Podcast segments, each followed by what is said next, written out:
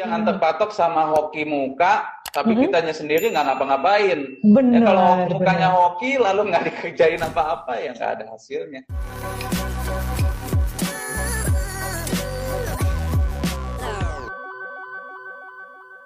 Berarti ini bukan cuma balik lagi kayak kata Mas kan bukan cuma dari face reading juga ya, tapi dari lingkungannya juga gimana akhirnya dia oh udah bilang nih hokinya di sini nih bisa di hmm, diimplementasikan juga gitu ya Mas Kang ya. Betul ya. Jadi paling utama itu balik lagi ke feng shui. Ya, Hmm. bagaimana kita memaksimalkan lingkungan kita supaya karakteristik kita juga eh, terbangun. Jadi Mhm. supaya kita bisa optimalkan eh, kesempatan yang datang kepada kita. Ya, tapi balik lagi ke face reading ya, Mhm. eh, itu semua ada juga yang ternyata eh, mukanya tidak mencerminkan hoki yang besar Benar gitu. benar. ya kan? Ada yang orangnya kurus kering, eh, lalu eh, tidak ada isi pipinya ya. Benar. banyak orang bilang, wah ini hokinya jelek gitu. Tapi ternyata ada juga yang luar biasa gitu. Ah, Jadi oke. balik lagi bagaimana cara kita ambil kesempatan itu.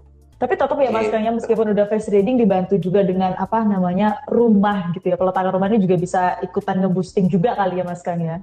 Betul, ya Hmm, pasti hmm. bisa kita optimalkan uh, rezeki yang uh, seharusnya kita bisa dapatkan. Nah, Hmm. Tapi nggak ada salahnya juga kalau kita uh, menguasai face reading, ya. Face reading, Contohnya hmm. yang tadi simple-simple supaya Hmm, kita hmm. bisa tahu karakter kasar seseorang seperti apa. Ya, Hmm. contohnya kita bisa lihat dari alisnya, misalnya alisnya ini sangat seperti gunung, ya misalnya naik turun gitu Oke.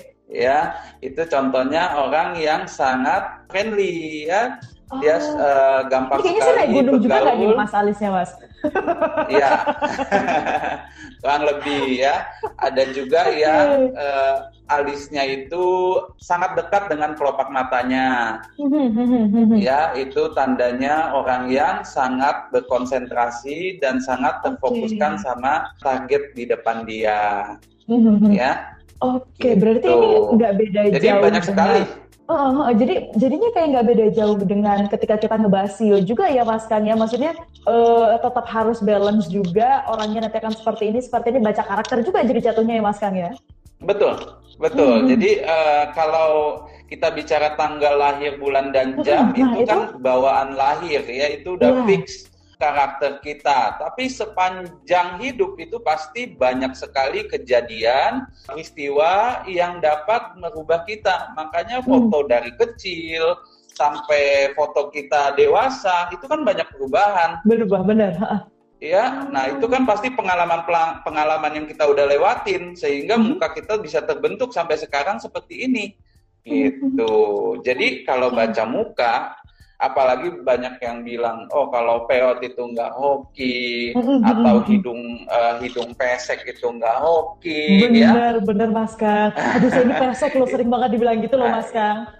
Itu jangan eh, jangan eh, ini dulu kecewa Jangan dulu kecil hati. karena jangan kecil hati karena itu semua bisa berubah, ya. Oke. bisa berubah bagaimana dengan keputusan kita setiap kita ambil keputusan itu pasti apalagi yang positif itu pasti menghasilkan hal yang positif juga Nah, ini nih balik lagi. Jadi nggak perlu yang namanya bongkar muka, operasi-operasi apa segala macam ya Mas Kang ya. Kalau misalnya memang, aduh nggak ada hoki-hokinya nih, tapi kalau misalnya dari kitanya juga nggak memanfaatkan lingkungan sekitar tadi kalau katanya Mas Kang, sama aja ya jatuhnya ya Mas ya. Jadi memang nggak akan maju-maju juga gitu ya. betul Oh, jadi oke. jangan terpatok sama hoki muka tapi Mhm. kitanya sendiri nggak ngapa-ngapain ya Benar. kalau mukanya hoki lalu nggak dikerjain apa-apa ya nggak ada hasilnya Oke, ada lagi Mas Kang. Kalau tadi kan eh, ada elemen-elemennya sendiri. Ini tadi juga udah ngebaca kalau alisnya bagaimana, nanti orangnya karakternya seperti apa. Ada lagi nggak sih Mas Kang dari face reading ini terhadap feng shui ini yang perlu diketahui oleh sahabat Sonora juga? Iya, jadi atribut yang eh, disukain sama eh, orang-orang ya.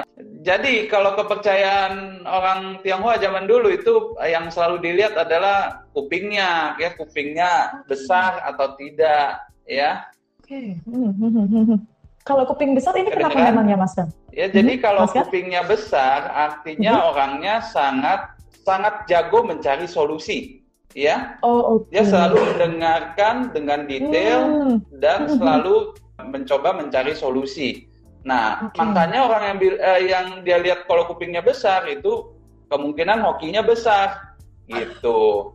Jadi ajang pencarian jodoh juga nggak sih Mas kan ngeliat kupingnya gede, waduh udah nikah deh sama anak saya gitu. ya lalu kalau hidungnya besar ya, hmm. apalagi banyak daging di sini, hmm, hmm, hmm, nah itu artinya pun hokinya besar gitu. Oh, nah tadi kita bicara hidung itu uh, terkait dari umur 40 sampai 50 tahun. ya. Jadi kalau dagingnya besar itu katanya umur 40 sampai 50 tahun hokinya bakal optimal tuh, makin jaya dia. gitu. ya. Mas kan kata tadi, nah, uh, uh, gimana Mas kan dulu boleh mungkin sharing lagi.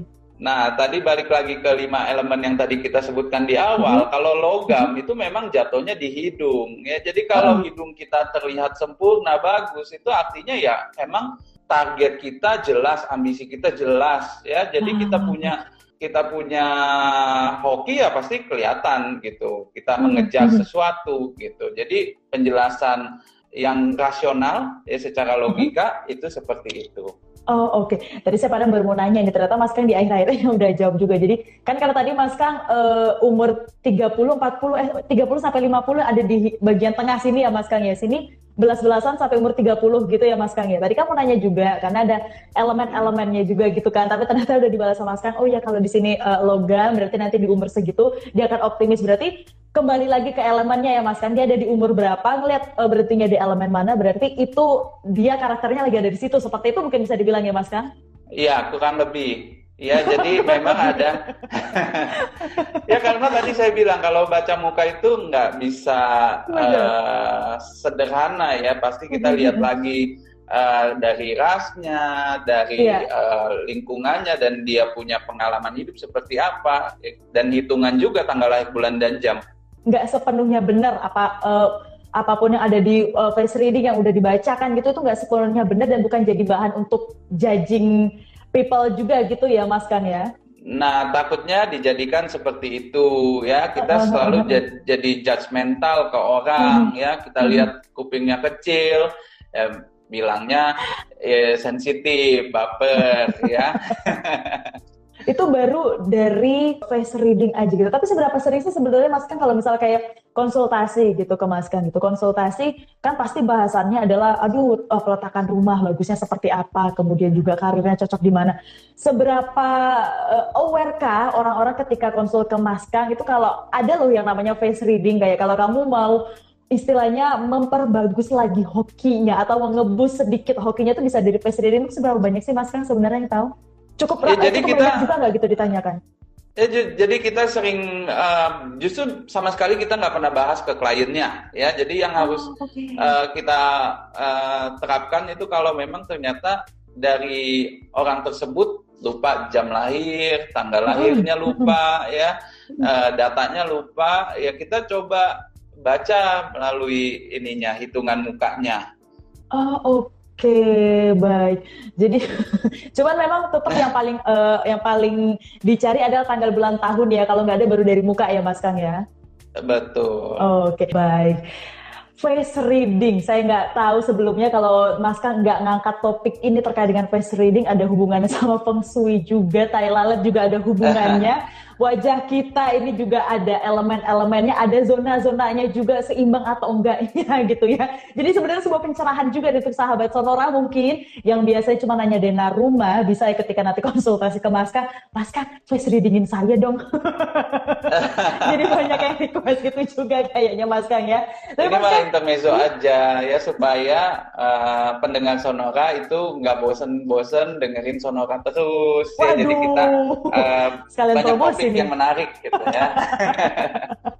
Kalau bahas kan, rumah melulu nanti rumahnya dipermak terus kan. Bener, ada tukang terus tiap harinya gitu ya. Nah, iya. Oke Mas Kang, terima kasih banyak ini sudah sharing-sharing soal face reading ya ke sahabat Sonora ini juga jadi semoga untuk sahabat Sonora tadi pertanyaannya sudah dijawab seperti itu ya ataupun mungkin juga yang waduh ini kurang cocok nih, kurang cocok nih mungkin balik lagi ke kitanya ya dari dirinya kita sendiri jangan cuma aduh kayaknya nggak hoki deh tapi gimana dari kitanya mau kerja atau enggak mau berjuang atau enggak. Gitu ya Mas Kang kalau saya boleh nge-sum up sedikit gitu ya. Thank you, betul sekali rangkumannya. Wow, luar biasa. Thank you Mas Kam. Minggu depan kita ketemu lagi topiknya. Nanti ya kita chat aja ya Mas Kam ya. iya, tapi kita udah ada bayangan ya. Udah Kalau ada face reading nggak bisa merubah hidup, ya nanti kita kasih tahu apa yang bisa merubah hidup. Nah, sudah di spoil dulu. Aduh, suka deh gini.